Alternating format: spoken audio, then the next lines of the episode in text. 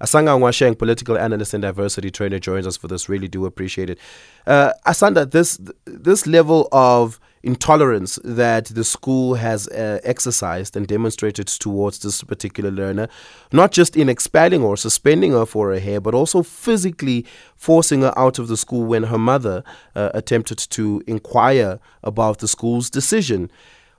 One cannot but help notice that what you have here is a middle aged white man pushing a black woman and her black daughter out of the school. That, again, naturally brings up questions around racism, race, and the country's history, specifically pertaining to the hair of black women. To what extent is it a racialized matter? Well, I mean, black bodies have been racialized since before the days of Sarah Baartman, who was paraded in Europe um, with people prodding and laughing at her bum.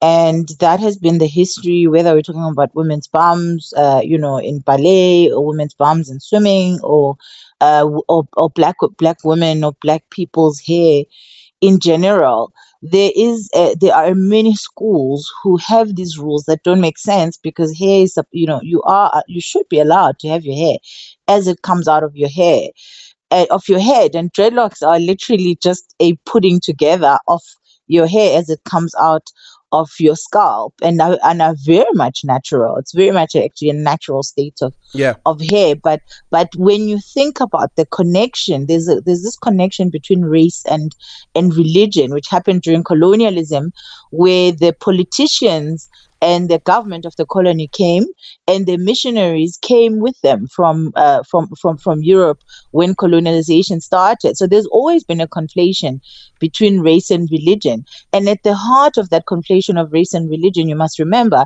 is the destruction the erasure of black identity. And dreadlocks are literally at the epicenter of how we used to, you know, have our hair because it literally just leave it's about leaving your hair yeah. in its natural state and having it uh, you know, continue to grow unabated. And I think that, you know, we don't often talk about how the conflation of race and religion continues to punish the, the, the black the black child, continues to erase the, the identity of the black child and continues to seek to discipline the very body of uh, you know of, of black people because they there is this whole thing about how black people who are also christian are supposed to look like. And that guy was pushing that girl because he is used to as a white man being in a position in a superior position. And he is used to having his rules followed. And so he couldn't understand a situation where in a black woman, not just a, any woman, a woman, first of all, because patriarchy, and yeah. secondly, a black woman race could, you know, could tell him what time it was. And, and, you know, those parents were very angry. And so I can, I only, I was, I was, I was already, when I started watching the video, I was already wondering what had happened before and how violent it must have been. And I don't mean yeah. violence in the physical sense, but in the structural sense, how violent it must have been for whatever it is that happened, for those parents to be going there and together be be shouting and and and, and you know yeah. telling these people about the ways they're not going to deny them of their rights and that pushing simply was an escalation of already an already heightened uh, you know situation and i think you know for me i always say that you know one of the things that the, our government has to protect our black children and make sure that children can be provided psychological safety, never mind physical safety.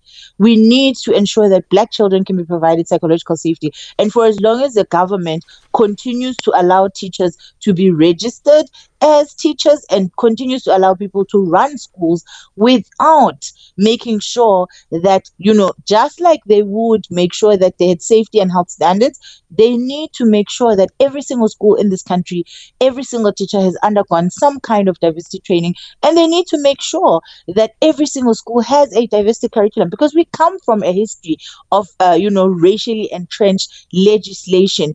And that history is not going to go away or simply disappear because because we will it yeah. or because we want to pretend like nothing has happened. And so we have to engage with the issue of race. We have to engage with how race impacts us. And I think, you know, what was even shocking on top of everything else is the fact that this school is actually illegal in that for whatever reason, Yeah. it hasn't complied with the laws and therefore shouldn't even be operating in the first place. And this is something the Department of Education should be monitoring and ensuring that, you know, there are no illegal schools. And and and it also speaks to again the fact that our government has failed to provide enough schools for us, such that parents are desperate and taking their children to institutions that for various reasons do not meet the legislative uh, requirements for running a school. So that guy, the way he was pushing that child, I can only imagine what else happens at the school over and above the racism and what else happens at that school, particularly to black children. If that's the kind of attitude he has, you know, in front of a video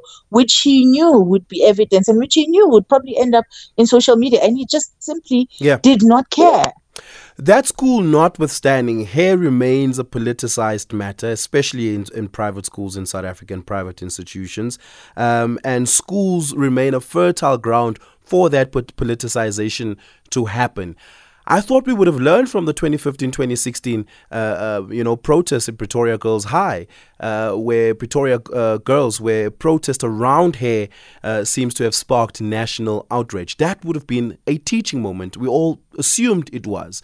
Why is it that some people can't seem to grasp the politicization of hair and their particular role in it? And why do schools remain a fertile ground and an institution where that politicization plays out in incredibly violent ways?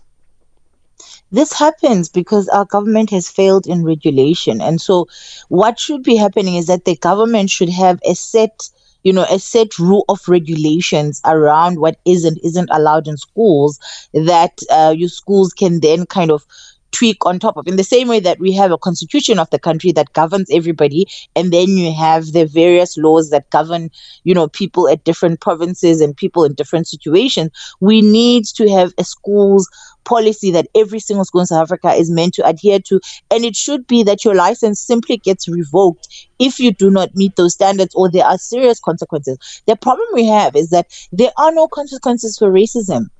Black children's pain is not seen as a priority. And I say this because I've worked in many schools, I've engaged many people on this issue.